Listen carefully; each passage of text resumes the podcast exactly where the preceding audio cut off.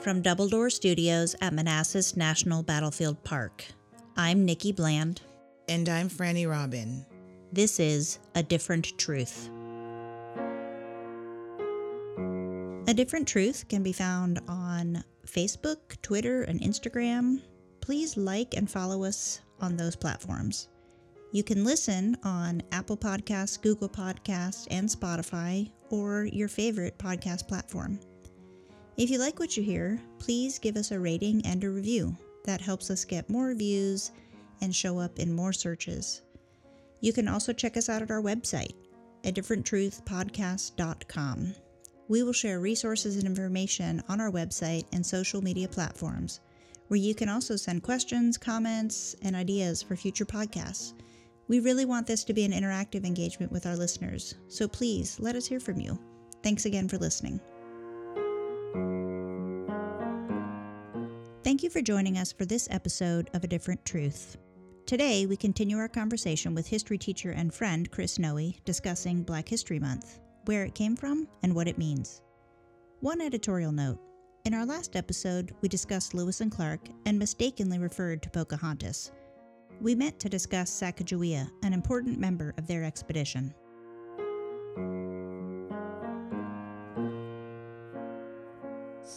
We are back with Chris Noe. We had such a great conversation with you last time and realized we barely scratched the surface of your brain. So we are back to talk about more history and see where that takes us. We've decided outlines don't suit us well, but uh, we're interested in wherever the conversation takes us. So We're too free spirited for outlines. yeah, they're too confining. yeah. So, with that, welcome back to our podcast. Um, I want to give a little shout out because I know you are working on your own podcast. I am. I'm in the process of putting the first couple of episodes, the first couple of episodes together, and it's called Get Real American History. Yes. And so I'm going to be talking about um, things from American history and how they relate to today. Because I think a lot of times people find history boring because it, it's sort of this thing that happened, and then we pack it up and we put it on a shelf, and we think we're done with it, and that it doesn't affect us. Those were peoples from the days of yore, and we don't see those echoes that come through. And so, um, you know, for the episode that I just finished was on Benjamin Banneker, and he was a an African American mathematician, astronomer, engineer, and so uh, we use that as a jumping off point to talk about how we fund our schools in predominantly minority areas and where we invest in our STEM programs and where we don't. That is awesome because it's the perfect time for me to put a new plug in for a new series on Netflix with deals that deals specifically with that. It's called Miss Virginia. really? Okay. Yeah, so Write that down, Ellie. Putting all of these things on my list. all of them. I'm gonna have to. But be, no, Chris, you do such a really good job in presenting information, historical information. And because I read a quote this week, um, people who are passionate about history aren't the same as historians. So the way you package and present it, um, it you know stirs people to want to know more, and that's what this podcast is designed to do, as well as this upcoming podcast that we're all super excited about. Thank you. I, I mean, the thing is, history is about people, and sometimes we sterilize it so much that it's like reading stereo equipment directions. For young people, stereos were these things we used to have before before digital music, and they were very hard to set up. Right. Yeah, it's it's. I'm excited about it. I, you're kind enough to share episode one with us, and oh my gosh, I've already listened to it uh, more than my own. So it's awesome. So we're back, and I think we decided we're going to talk on this uh, recording date of February 28th. We have one day left in Black History Month this year. And just our sort of pre recording conversations really kind of led us to that topic. So, without further ado, I think you um, kind of have some history of this month, what it's all about, where it came from, and however you want to start with that, we're all ears. Well, I think that part of the question that comes up, that sort of the worst thing that people ask is, well, why is there Black History Month? Why isn't there? I mean, then the question is obviously people ask, why isn't there White History Month? And I'm like, those are all the months. so, um, because one of the things we were talking about is when we're we're discussing history, um, one of sort of the metaphors that I like to use is that history is like a motorcycle, and there's one person driving the motorcycle, but sometimes the motorcycle has a sidecar. And the driver can choose to invite someone into the sidecar, but the sidecar person doesn't get to drive. And so, our through line through most of American history, we're telling the male, white story of our country. And occasionally, women get to sit there, and sometimes African Americans get to sit there, sometimes Asians, Native Americans. But the person driving the motorcycle is always the same. And they're the one in charge of the direction. They get to pick which road. And so, sort of changing that narrative and looking at it and not treating other history as though it's quote other history, as though it is it is as equal in American history as what we've always been taught. So, African American or Black History Month started in 1926 and it was actually it started as negro history week and it was started by carter g. Woodson who was the second african american to ever graduate with a doctorate from harvard. W.e.b du bois was the first. And he wanted to use this negro history week as a springboard. It was not supposed to remain its own separate thing but rather it was supposed to introduce a topic that would then be integrated into American history and treated as an equal.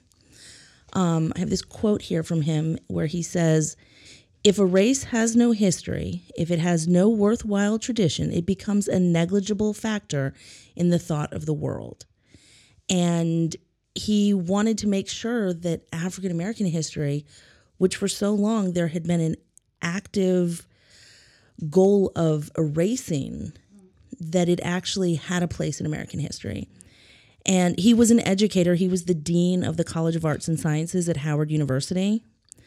So between that and Harvard, I mean, he was a really smart guy. Yeah, yeah. he was no slouch. No, and um, so then in 1976, uh, Gerald Ford declared the first Black History Month, and he was saying that he hoped that it was an opportunity to honor the too often neglected accomplishments of Black Americans.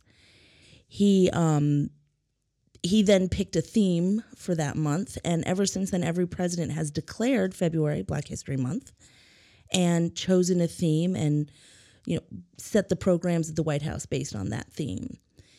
Um, unfortunately, um, Woodson's goal of just integrating African American history did not come to fruition. He we we said, "Oh, we're to we'll just stay with February." And he had chosen February because it was Abraham Lincoln's birthday and Frederick Douglass's birthday month. Um but we've sort of allowed it to become encapsulated and sort of that's oh well, then we're going to talk about you know you you can walk through the school supply aisle of um, any major store and you can pick up your paper cutouts of Martin Luther King Jr. and Harriet Tubman, and you know, sort of these key figures that, you know, because that's all you can fit in a month. And this idea that we've been erasing history and then sort of writing a different version of it and then fitting it where we want. I it it has a lot of long term results that also get erased. Yeah, and that's really important when you know some one of the things that I'm thinking about as you know you're just uh, going over the history with us. It's like the statues that became a huge topic in the last year and a half, specifically um, in their removal. And so when you erase the history of a people group, then you know, like your quote says, then uh, how, how, can you repeat it again, Chris? I'm so sorry. Sure. Hold on. Let me but it just goes back to say, like, which history do we have that is constantly highlighted, especially when that history is being, we're reminded of that history by figures, statues. So even just, you know, with last week, the unveiling of Thurgood Marshall, I think it's Thurgood Marshall and Harriet Tubman statues in Maryland. Now, we now are having historical figures that are put in place, and what will happen because of that, it'll stir the conversation for the this new and current generation to say, well, who are these people? But uh, if you could, if you don't mind repeating this. Question. Oh, no, absolutely. If a race has no history, if it has no worthwhile tradition, it becomes a negligible factor in the thought of the world. Exactly. So even now, as you were talking, right, and you you you gave the example of the car, the the motorcycle with the sidecar, and you, you know you ask people to. Uh, re- recite or repeat or recall the history, you know, the most notable historical figures in American history. More than likely, you'll get the George Washingtons, Abraham Lincoln, Thomas Jeffersons, but you won't, a, a black person's image or what a black person has done won't immediately come to the surface because there's nothing that really points you to their history. So just the fact that, you know, that quote is evidence on how if you erase an individual's history, then there's no evidence of their existence. You know, it's a, a beautiful factor or support as to why why do we even need Black History Month? Because one of the things I was going to ask you is, well, if you say um, one group, uh, you know, usually male white, get to be to lead, I was actually going to ask you to expound on that just a little because a lot of times when we're having the conversation around race and we're saying, well, you usually don't get you know, you don't have to celebrate a white history month because it's always celebrated. People sometimes push back and like, well, what about my history celebrated? So this is a great opportunity to kind of highlight why is there a need for Black History Month? Well, part of it is because when um, when Africans were brought over during the Middle Passage, there was an active and purposeful effort to erase any connection that they had to their homeland. Um, they weren't allowed to worship the way they had worshiped. They weren't allowed to speak the language. They were stripped of their name. Their families were separated. They were branded. They they tried to strip away as much of the humanity as possible, and the easiest way to do that was to strip people of their culture. So when we talk about things like you know, well, why don't we have an Irish History Month? Well, we have St. Patrick's Day, and oh, hey, by the way, you know you're from Ireland, which is a um, is a big difference. We don't really talk about European Americans. We're not we're not separated out by that wide of a description because we know which country we came from. I know that my great grandparents came here. My mother's side of the family came from Lithuania. My father's side of the family came from Norway. Um, my husband can trace his family back to where they came from. Um, African Americans can't really do that. Um, I think that that's part of why the Ancestry.com and the 23andMe is becoming so popular because folks, they they want to know sort of what is my family history. And so by having a Black History Month, we're able to sort of give some historical reparations to people who we have purposefully denied their own story throughout history. Yeah. And I think getting back to something we talked about last episode as well, we, you know, white Americans or, you know, probably multiple nationalities of white people, we just refer to Africa. You know, we don't even distinguish today very well, very often. Um, and when you look at just I saw an interesting sort of infographic this week about the size of the continent of Africa and It's how gigantic. the you know the normal pictures of you know maps of the world that you see are skewed because it's it's a sphere.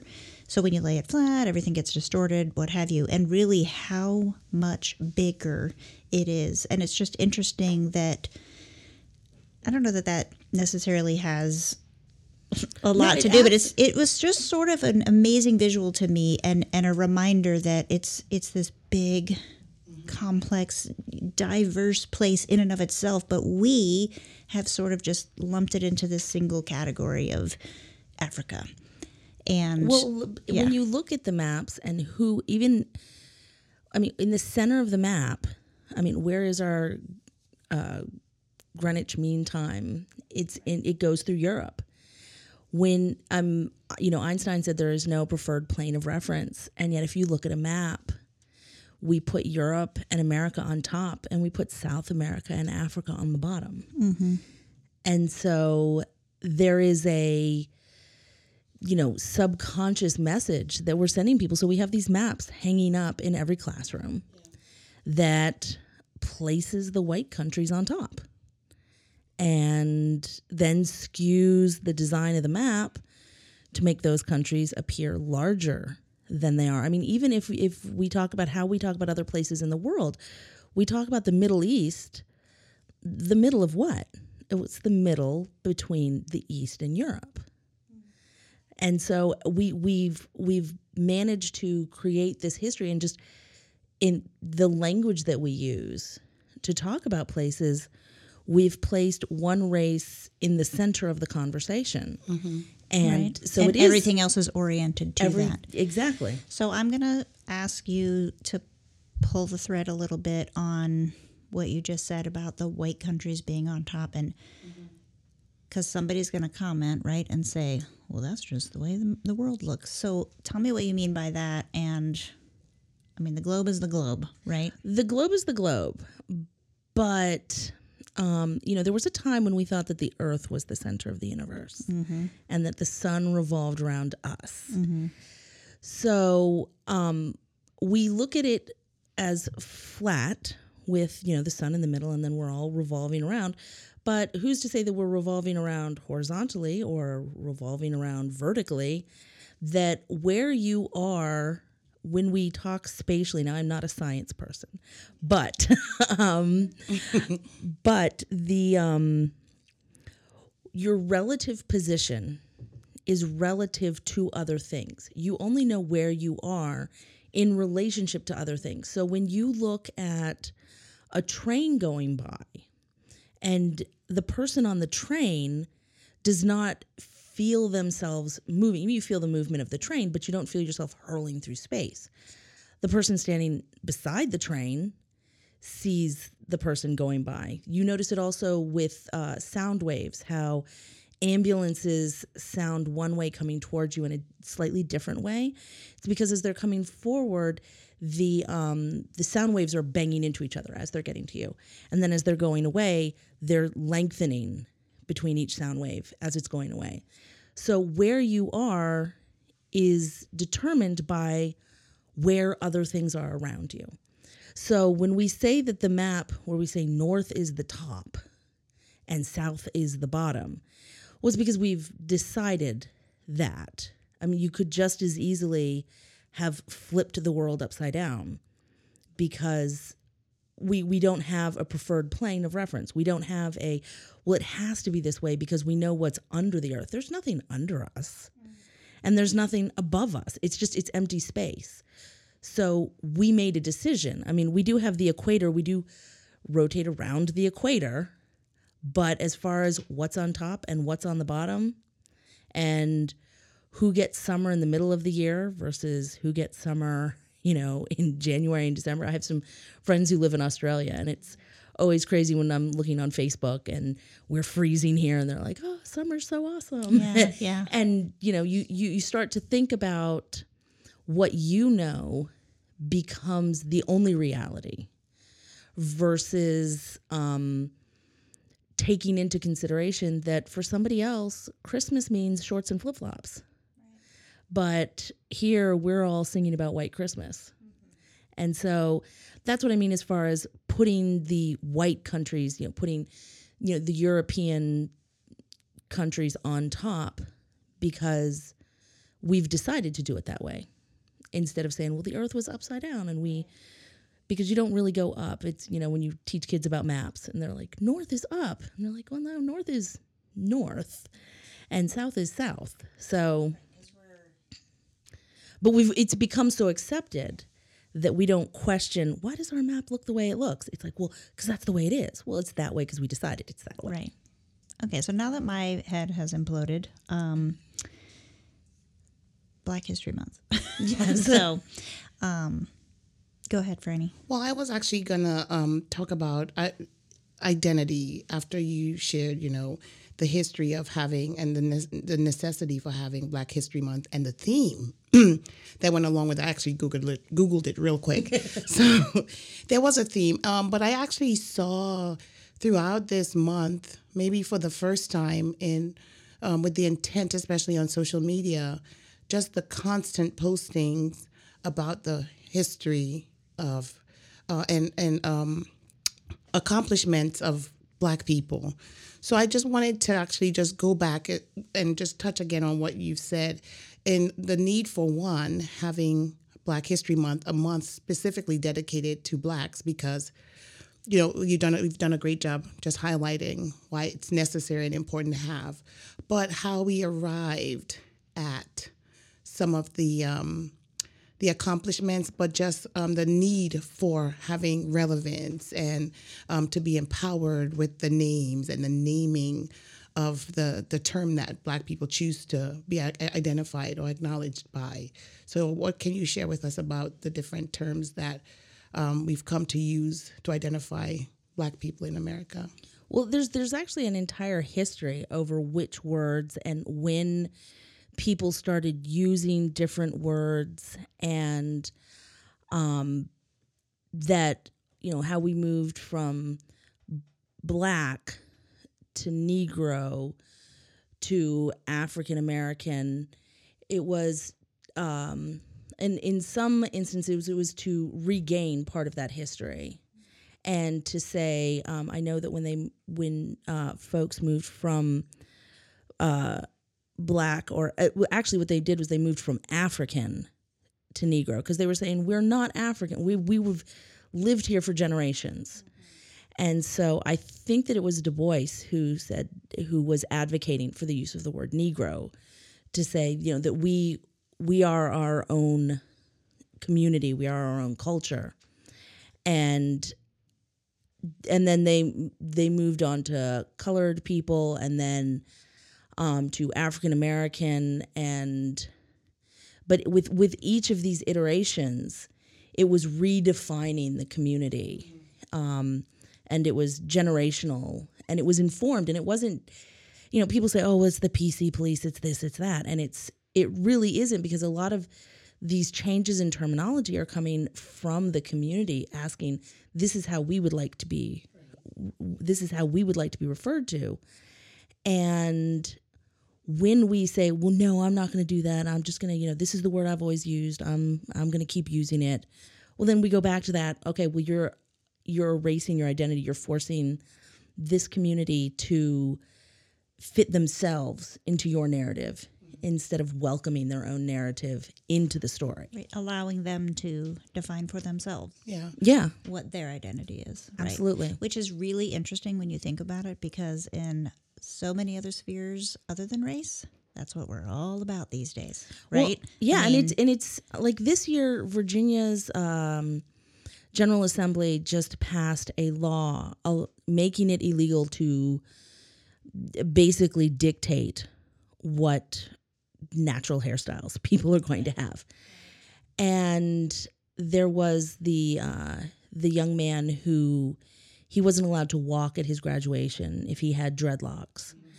And, you know, we've had, you know, Franny's talked about the issues that she had trying to get her uniform right. to fit wearing her natural hair. Yeah.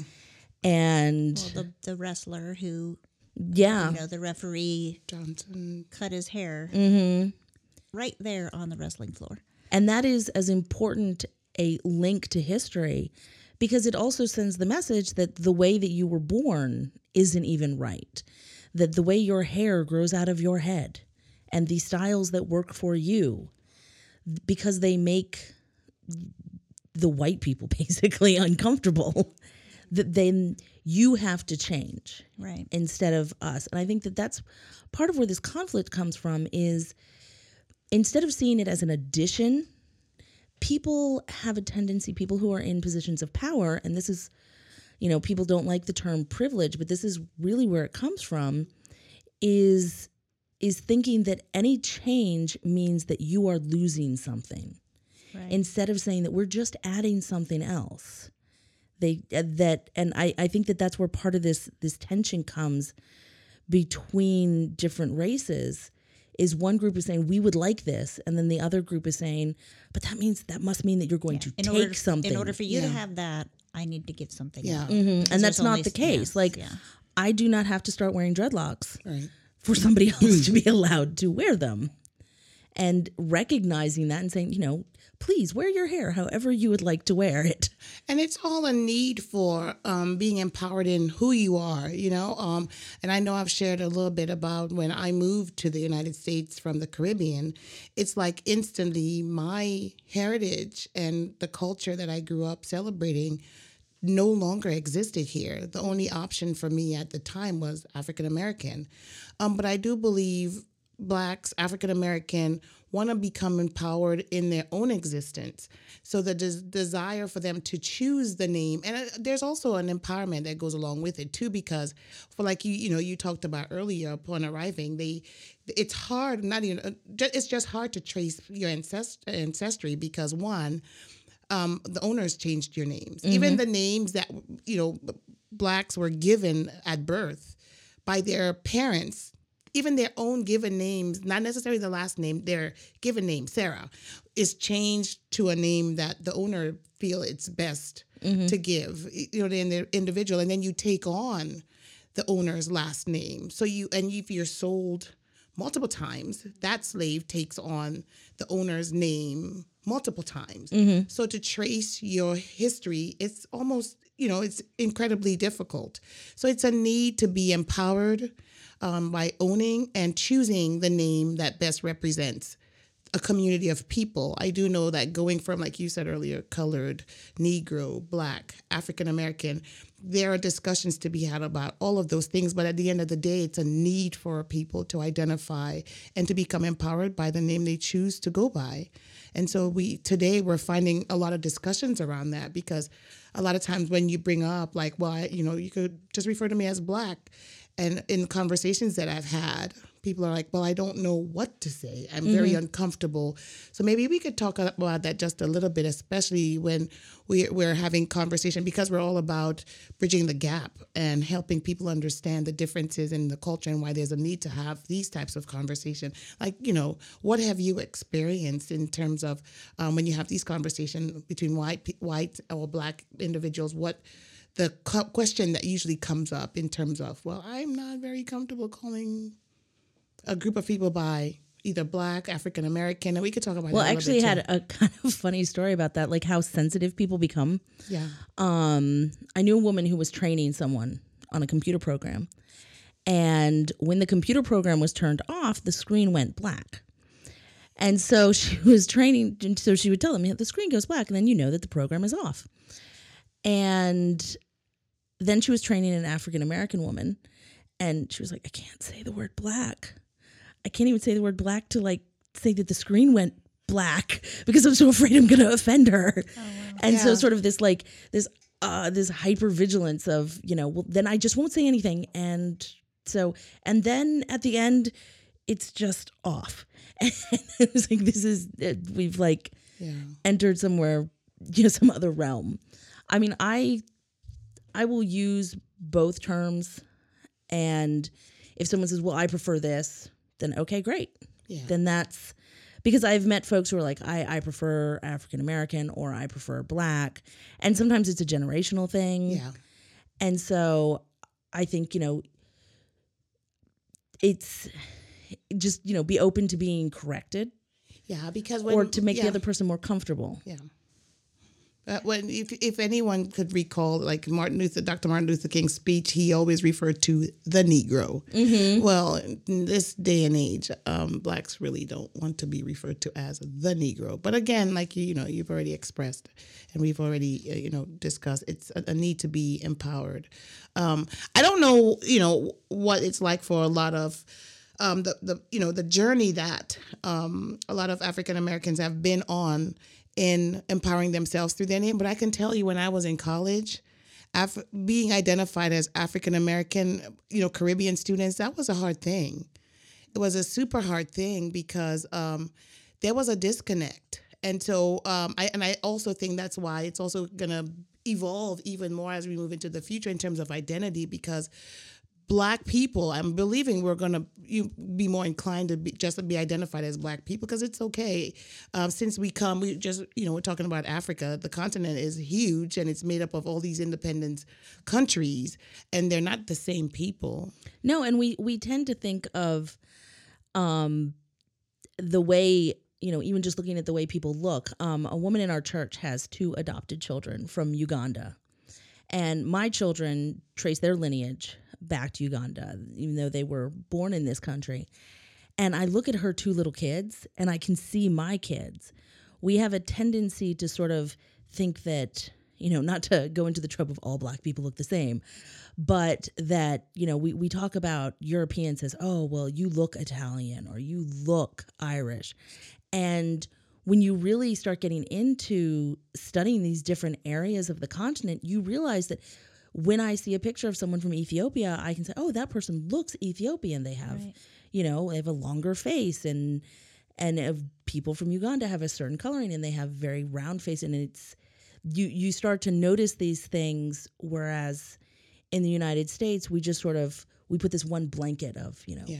just well, black people, and that to Asians you lose that well, right? Yeah, um, where we don't bother trying to distinguish if they're Chinese or Vietnamese or Japanese. And um, in fact, I'll just go ahead and bring up the coronavirus because why not? um, I was getting my nails done. And, you know, I go to the same place. Mary's doing my nails, love her. And she's telling me this story. This was a couple weeks ago. So it really had just kind of happened. And that the weekend prior, she was out with her husband and kids, and the waiter walked up to the table and, like, literally was startled and was like, Where are you from? And, okay, A, she's Vietnamese, but also, even if she was Chinese, like, no, you know, and, you know, he didn't, he certainly obviously couldn't distinguish and didn't try, but I think that's typical of well, and yeah, many I mean, people, certainly not all and th- sort of the the racial tension um, between Asians and the white community goes back decades and decades. I mean, you know, back to when we're building the transcontinental railroad.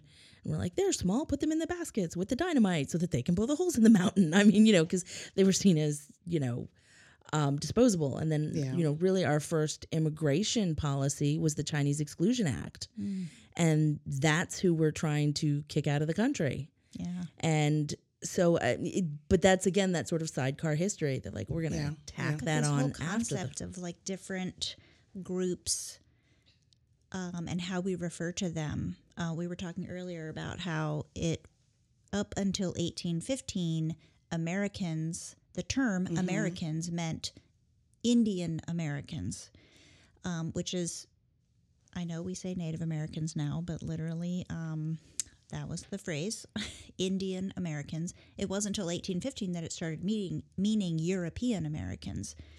And it, you know, just who knew that? I well, mean, part of it, the, the United don't. States actually wasn't referred to as the United States as though it were one country until after right. the Civil War. Right. Before that, it was a United States because each state the the state was I don't want to get into the there's this mythology that people were much more dedicated to their state than to the country.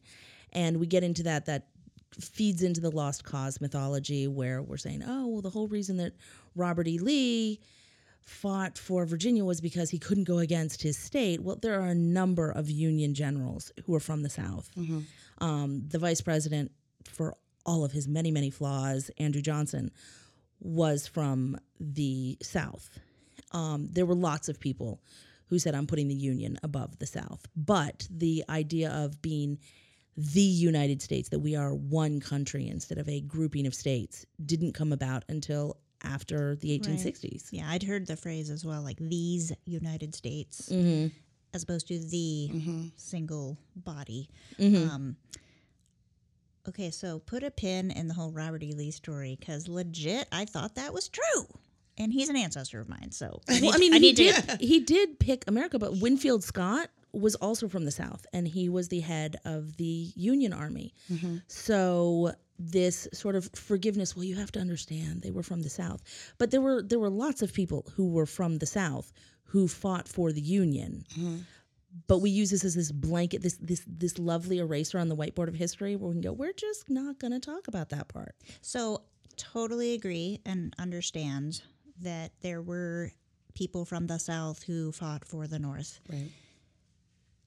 Did Robert E. Lee, the man, not the myth, the legend, make such a statement when he was requested to lead the Union Army that he could not turn his back on his fellow Virginians or I mean, yeah, that was. I mean, that was part of what he said. yeah.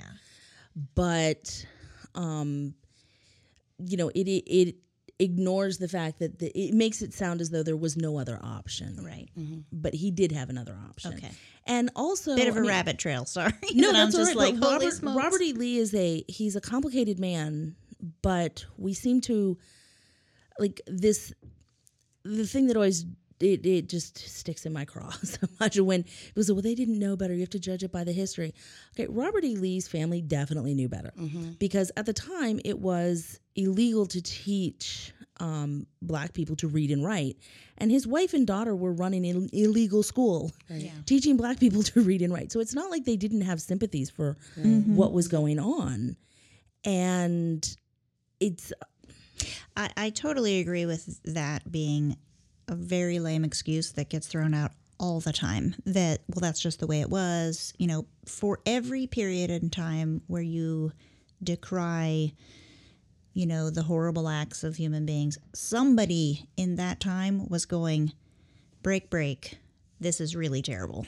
You know, I mean, I, I i haven't come across one yet where there's not um, that dichotomy happening. Um, and, you know, so I just said I'm related to Robert E. Lee. Well, I'm also related to circuit riding abolitionist preachers. So, yay. I'll claim that. Thank you. Um, and, But and- the and North doesn't fact- get a free pass either because Right, when we have, I mean, the North was, they were as reliant on slave labor They were. as the South because they had the factories. Right. And so if the slaves weren't growing the cotton in the South and sending it to the mills in the North, then the Northern economy also would suffer. And so they were complicit in their silence leading up to that.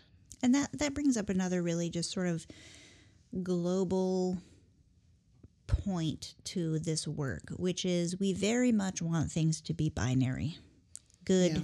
bad, right, wrong, black, white. You know what I mean? Mm-hmm. And almost nothing is. It's everything is much more complex than we feel like dealing with most of the time. So, yeah, to take somebody and paint their character by one quote that they made is a dangerous thing to do. And it's mm-hmm. sort of it doesn't really dignify the history and that's how you end up with this really linear story of American history that fails to take in all the complexities of everybody who's contributing to I mean, we can getting make us a to this comparison point. of all of you know the, the, in every decade or in every event throughout history where there were individuals who could have stepped up or the very few individuals who did step up and the impact that they had on cultures the impact that they had on history because we get to um, some of them are more prominent and than others. We get to actually go back and see or research and find the evidence of it. But it, I mean, we could compare that today, right now. There are a lot of horrible things happening, and there are good people, good people who don't speak up. There are good people who aren't willing to put themselves out there. So, what is it that these good people have to lose? You know, in terms of speaking up for uh, a cause. I'm very, you know, I I lead with my faith in in a lot of in my life, and so when I I see things that good people are not joining in on, leading, you know, taking the lead on some of those efforts, then it kind of goes back to those periods in time where we're looking at the one Z's or the two Z's who stood up and how they've impacted, and that that should be inspiring for us now, but it still doesn't happen today. Well, I think one of the things is that no one is the villain of their own story. Right. No one thinks that they're the bad guy. And so we as humans, our psyche has an amazing ability to justify and to do the mental gymnastics necessary to still make us the hero. And that's the thing about American history is that we love a hero story. And we love to say, and then this person did this great thing. And then, and again, talking about that addition versus subtraction, saying that this person who did this great thing also had these faults or these things that we didn't think were so great is it doesn't diminish the great thing that they did.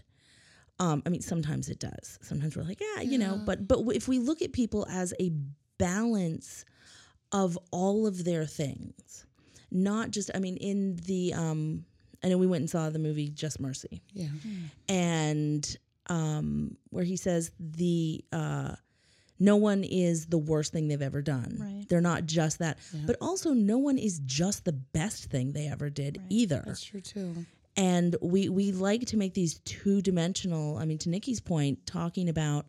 You know, we, we like everything to be binary and we like everything to be consumable and we like everything to have a nice, neat button on the end. Well, it's kind of difficult for me, especially when I'm looking back, of course, hindsight, right? But even if I wasn't looking back, when I look back at the history of slavery in America, or even when, you know, slaves were in the custody of their owners, it's one thing that the brutality existed within that owner slave relationship, but you had the a country, you know, making laws, amending its founding document to justify it. And it's a matter of, you know, if they're it's you know, voting to amend, voting to institute. If it's not one individual needing to be a standout activist, you know, there there there, there are a couple people who could have stepped in. But again, when you you're when I look at the history of slavery and when I look at a people seeking to be their own, seeking freedom from their masters, seeking permission to leave, seeking um, to escape by running away, and then you have a nation that's working against you and working against your identity, it really doesn't leave room a lot of times to identify with the person or to even empathize with their inability to make a decision um, to to help a you know a group of people that's brutally enslaved. It's just not a matter of being an indentured servant working your seven to ten year commitment. It's literally it's it was a system of brutality that wasn't. So when I think about it, you know, even now. So I when I t- when I think about the past and I think about where we are in the present and how people groups choose to stay silent on things that not going to cost you your life. It's probably going to cost you a couple friends who are probably just your social media friends. But, you know? Right. Yet there's not a willingness to stand up. It makes it really hard a lot of times for me to empathize with t- those two groups. Well, I think there's an example that comes to mind of people standing up and what happens sometimes when people did stand up was the um, caning of Charles Sumner. Yes. And when Charles Sumner stood up and spoke out against slavery on the uh, Senate floor in 1856, and then um, Preston Brooks caned him so much so that he, I mean, he was incapacitated for years afterwards. And he was Preston Bank, uh, not Preston Banks. He is the uh, he is on the city council in a neighboring jurisdiction. Um, Preston Brooks. um, people were actually sending him canes, and they were celebrating what he did. And he went on tour, and I mean, he broke his cane Oh against Charles Sumner when he was beating him. This was not just like, you know, rap, rap, rap. He- He was literally trying to kill him. Wow. And because, and this was the day after. It wasn't like it was this moment of passion. He was sitting there at his desk. And uh, Preston Brooks came up and started wailing on him. And so sometime, you know, there there was a risk for people standing up and the fact that there were a lot of people and and I think one of the things that gets lost in history is that there were so many women who stood up.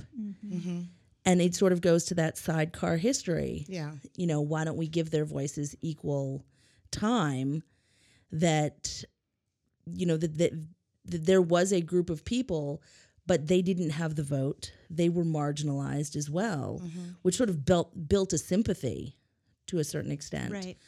um but that that this whole chorus of voices that uh that were silenced Yeah, I'm one of the things you said too reminded me of um, one of the concepts that's discussed in in lies my teacher told me, um, which I recently listened to, and I know it's been around for a while. Um, I'm a little slow catching up on my reading, but um, this this concept of heroification, where we practically deify right our American heroes and fail to, you know, really give a full account of who they were and the things they struggled with even and you know the mistakes that they made because what does that do? It like shakes our faith somehow um, which really gets back to this this sidecar history you you know keep bringing up which i just love that image because you know to bring in these people who were resisting or speaking out you know it it fleshes out the whole story, but it casts those heroes in a different light, and and we just can't have that. Well, sometimes the heroes failed. Also, Teddy Roosevelt um, invited Booker T. Washington to dinner at the White House, and it was an extremely progressive move on his part, and he received such harsh backlash from it that he never invited him back Right. That this this notion that history has this starting point and that it goes it's just upward and onward Right. you know that we're we're like the buzz lightyear of history to infinity and beyond it's, Right. it's Always a up. forward positive progression, and, and, that's we backslide yeah. and learning how we deal with some of those backslides and how we deal with different voices and how we deal with uh, different approaches.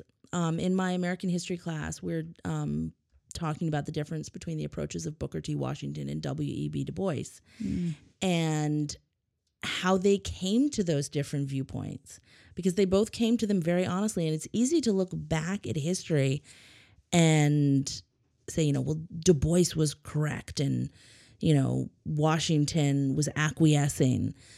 But if you look at the if you look at the upbringing of Booker T. Washington and what he had to overcome to get to where he was, you can see how that shapes his view versus um, how W.E.B. Du Bois comes to his views. He he grows up in northern cities.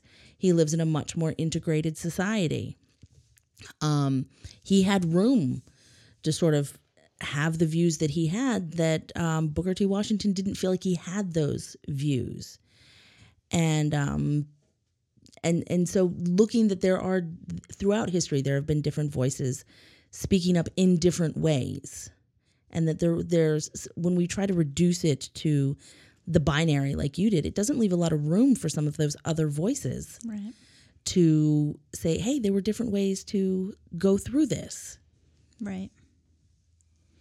Well, at the end of the day, a lot of the events of in history, particularly along, um, uh, in terms of identity for African Americans um, through the enslavement, it has just been brutal, and it still has been a battle. You know, you talked a, little bit about um, part of the battle in terms of regaining identity. It's through the wearing of hair. It's through regaining voting rights after you've served your time because that was deliberately taken away.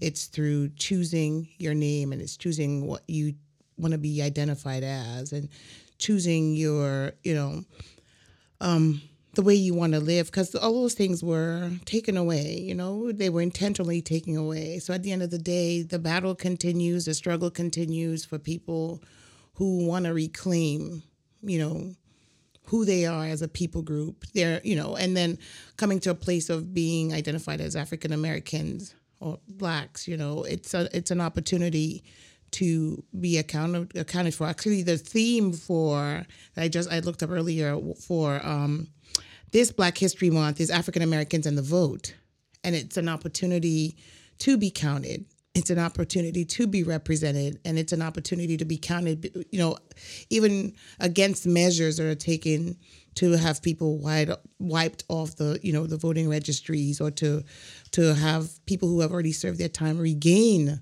that vote to be counted um, so whether individuals didn't stand up then the battle continues to continue to fight for an identity now Absolutely, and, especially being a census year. Yeah. And being counted in just the history of how we count people mm. in this country is Yeah. And I mean that's that, that's codified it was codified in our constitution. Yeah. Yes. How we counted people. Mm. And so making sure that everyone you know answers the census and that we have an accurate count. Yeah. You know, just to overcome that history and having the folks who you know go out into those communities one of the things I actually want to share before we close is um, our family went to the Afri- African American Museum a couple of weeks ago, and we literally read. It's very overwhelming, by the way. We've gone before, but we started at the top. That's a more recent history of African Americans' accomplishments. Um, you know, there's history there, but it's um, you're able to see more um, information on recent accomplishments. Whereas if you start in the gallery in the basement, it's super overwhelming, mm-hmm. and it's it starts literally from Portugal, like uh, it documents the Portugal, the independence of Africans, the royalty, the trading, uh, the commitments to their freedom, freedom and freedom, their free movements and and rulership.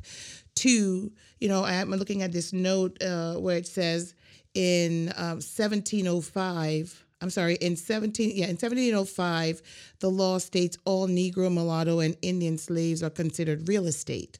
So to go from being considered a property, um, a living, breathing property, um, and to now come to a place where uh, you know uh, we we walk through that we walk through where Virginia and all these other states or colonies intentionally made laws to take away freedoms that were naturally given. So they made laws for that.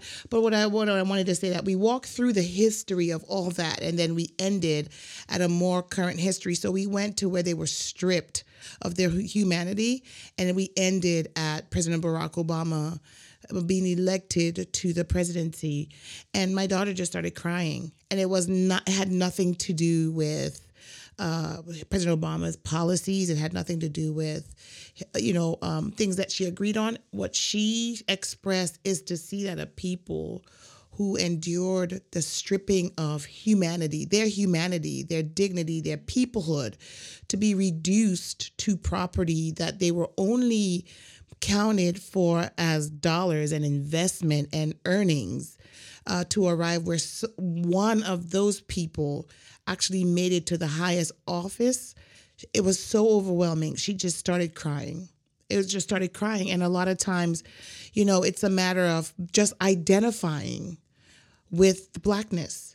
I, I it, it's not if you agree with President Barack's policies. It's not.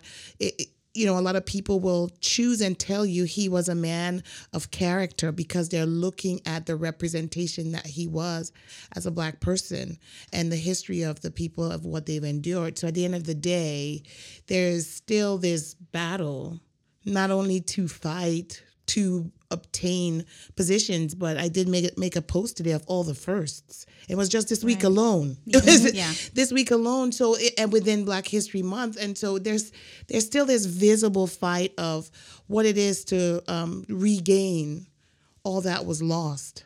Uh, and it's, it's like it's carried in the DNA of of people because we the black people are aware of the they're aware of the fight. They're aware of the struggle. They're aware of the need to be represented. And and and that's what black history month does for a lot of people in the black community. It reminds me of a conversation that my kids and i had when we did we did an entire school year. I actually the way i shape my curriculum is we do black history first and then we do the rest of then mm-hmm. we you know uh, weave the rest of the stories into that because I didn't want them to see their own history as secondary. But while we were doing this, my son, who was probably in the ninth grade at the time, said, I feel like if some of my friends knew this, they would feel better about themselves. That giving, having that history, knowing the story of his own community and being able to see it really had an effect on him because it, to that point that you were just saying about people feeling like their own story has been stripped away we're not we haven't started really taking the steps to give that back to people. And so we you know we try to do it with black history month but even like you were saying about names when we talk about you know oh well why do black people give their kids such weird names? Okay well it's it's sort of like why is the white country why are the white countries on top? Yeah. because we have a preferred plane of reference. We're saying well tiffany is a regular name. It's normal. Well, what, what is a tiffany? Can we really point to a tiffany? No. A tiffany is just it's a made-up word Yeah. that we now ascribe to a person. Um and so um you know saying well you know one name is not better than another name. And sort of things like that where we allow people to have their own history. And and it's very interesting to me. We went to a um, went to a museum in the north um, and they had a display about african american history. And it was very different than going to museums in the south. Well, one it was just a very different narrative. Right. One of the things you said, even at the beginning of this episode, about the history of Black History Month and, you know, where it started as a way to tell the whole story. And 50 years later, it was to celebrate and give uh, recognition to Black achievement. And I'll tell you, when you said that, that kind of made me mad. Like, not that I don't think there should be recognition, but like the fact that that's needed. And like, what we're actually really trying to get to here with this podcast is the first intention of establishing Black History Month in the first place, which is to tell the whole story, to not leave the parts out. But at the same time, thinking about what you two have just been talking about and the representation and having people that black children can look up to and say he looks like me Yeah. you know and tyler's experience at the at the african american history museum. And that's just something that i think is so important. So while you know i posted something earlier this month um, saying you know i would love to see the day where there's not a need for a black history month. I would love to see a day where there's no more firsts that are left to be accomplished because it's it's been done. We're be, you know we're inclusive, um, and telling the whole story. I think we're so clearly not there yet. But I can I I guess I have a greater appreciation instead of just railing you know emotionally against the need for a Black History Month and celebrating firsts. Appreciating it and being glad that they're they are they are being accomplished. Yeah. But if I can build on that just a, um, one other step, it's not just about black children being able to see someone who's saying, that looks like me, and identifying with that. It is also about white children seeing someone who said, oh, look, someone who doesn't look like me, Right. who did something great. So that when I see people who don't look like me in the world today, I I don't see that racial hierarchy that has been subliminally, uh, you know, inserted into our education. So when I did Black History uh, with my two African American children first, I also did it first with my two Caucasian children. Because it's it's not just it is American history, and for them to see as much value in every person that they see is just as important as my black children seeing people who look like them Yeah. because really it, it it breaks down that that that incessant superiority that comes through so many other images, media, books, textbooks that the kids are getting to say, "Oh, well no, that's it's it's not just it's not just the presidents on Mount Rushmore where we have literally carved them into the earth." um, th- there are these other stories that are equally as important. So the people I meet in the world are also equally as important. And I, I would like to think that getting that information out there, people would come to that realization on their own.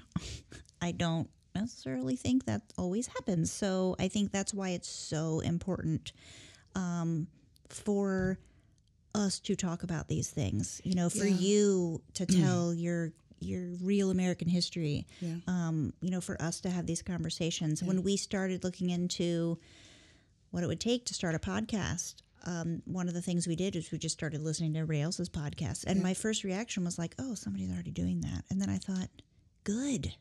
The more, the merrier. Yeah. Because not enough people are talking about these things and getting the information out there and really challenging people with their assumptions and their preconceived notions to to start to realize where we have you know sort of a warped perspective um, of each other Agreed, because I mean, just this a couple of weeks ago, the Oscars, an animated short won an Oscar for Black Hair, and it's kind of like a first.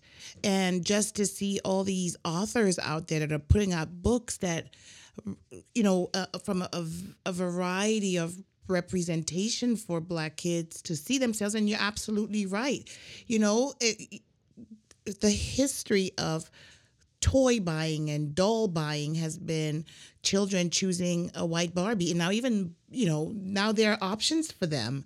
And to have, you know, a, a white child go and pick up a black doll is the, the goal is to get to a place where so much of who we are is represented in the marketplace um, that it's it empowers. You know, my son said to me the other day we had gone to visit a church, and um, he was like, "Mommy, I, I can't go here." He said, "Representation matters to me." And so we've just been having these conversations where he said, I have to have a need to see myself represented before I could contribute and give so much of who I am to that space. And it's really important to, you know, for for us to understand and have this conversation because, you know, like you said, a lot of people are not automatically going to think that this image of this black person is beautiful because they've not been conditioned to explore beauty um, black people of varying degrees. Like black hair could be worn any which way you know big spirally curly loose down you know just like how everyone come to expect to see a white person wear their hair and appreciate that this is just how this individual is choosing to wear their hair or choosing to dress or choosing to express themselves. Maybe now people from Africa, not that they don't, could now, you know, I know there's there's a season that we've been in where a- African print in of, of uh, you know um, dresses and skirts that that's been very popular as you know faddish but that's a cultural attire for the people from africa whichever country they're from. That's their pride and and their representation for their country but now it's kind of like a fashion statement here. So just to get to a place where we could actually express and explain these things and how they matter to people who use them as part of their identity to regain their culture and to regain their sense of self and regain um, you know their presence within society. It's really really important and i'm just happy that we've had a chance to have this conversation. There's so much more that we could touch on but we've just like scratched the surface. We made one more again one more scratch. And it's just you know raising the ash on your skin. And we could talk about ash another day but but really it is just always a pleasure to have you and the wealth of knowledge that you bring to these discussions chris i don't think you will not not be a regular on this yeah podcast. yeah My children are just glad that I have someone else to talk to. but there's just so much information that's out there to glean and a lot of times i find when i'm having these conversations people don't necessarily know how to process it in a form of like a timeline. So it, being able to you know it, it give information in periods and how uh, it relates to your life now and how, you know just to learn from it and start a starting point to say I, okay i want to be a part of this. I want to engage. I want to know.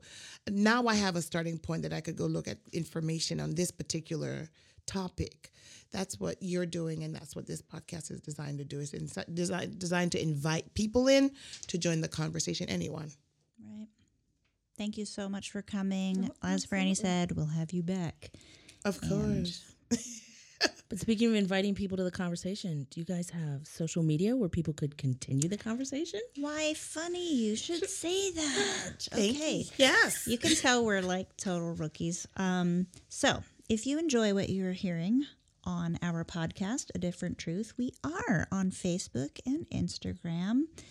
Um, I think we're going to try to be on Twitter as long as my 17 year old daughter can get us set up.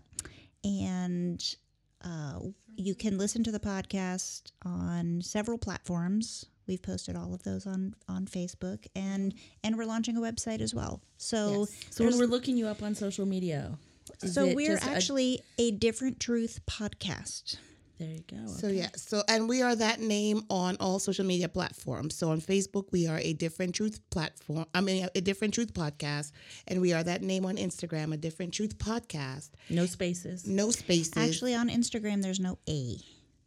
oh, that's right. it didn't like that. So we are different truth podcast on Instagram. We are a different truth podcast on Facebook. Um, our website, a different truth podcast.com. Yes. Um, we do hashtag a different truth podcast. So please like, share, um, follow us. We would love for you to rate us, Yes. to review us, to comment. Ask any questions. Ask it's a safe place. We are inviting you to do so. Right. Um, Follow up on the episode with you know any feedback you have. Um, And are you open to suggestions? we are totally open. What do you all want to hear about? Um, you know, Franny and I have this long list of things, and, my an ever growing list of yeah, things. I think we've done like half of one topic, and this is episode three. so we're very. I, I'm a very type A linear thinker, and I'm learning to let go. I of am that. free spirited. I just say, yeah, Nikki, yeah. Yeah, yeah. That's what we're gonna Yeah. do. Uh, we're also starting to design some merchandise. yes. So we're really trying to get the word out there. We've we've connected with a lot of other podcasters as well who are talking about this, including yourself now. Um, so we'll be having some of them on as guests as well. and we're looking forward to it. It's just going to be an exciting time. But yes, you're also welcome to share our podcast page with um, your friends as well. Right. We So- are a Different Truth podcast on Facebook and a different truth podcast.com. Which will have links to all the other social media. Yes. Yes. And we can be heard on iTunes and anywhere podcasts Spotify. are heard Yeah. at a Different Truth podcast. Thanks for having me, guys. You're welcome. We're gonna save that line, and I think some of the rest of this dribble we're gonna cut.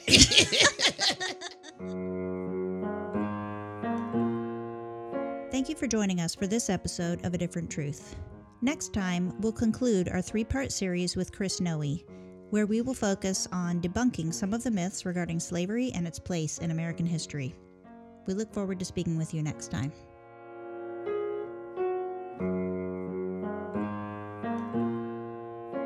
This podcast was recorded at Double Door Studios in Gainesville, Virginia, hosted by Franny Robin and Nikki Bland. Produced and engineered by Kenny Bland. Original music by Ryan Robin. Original artwork by Ellie Bland.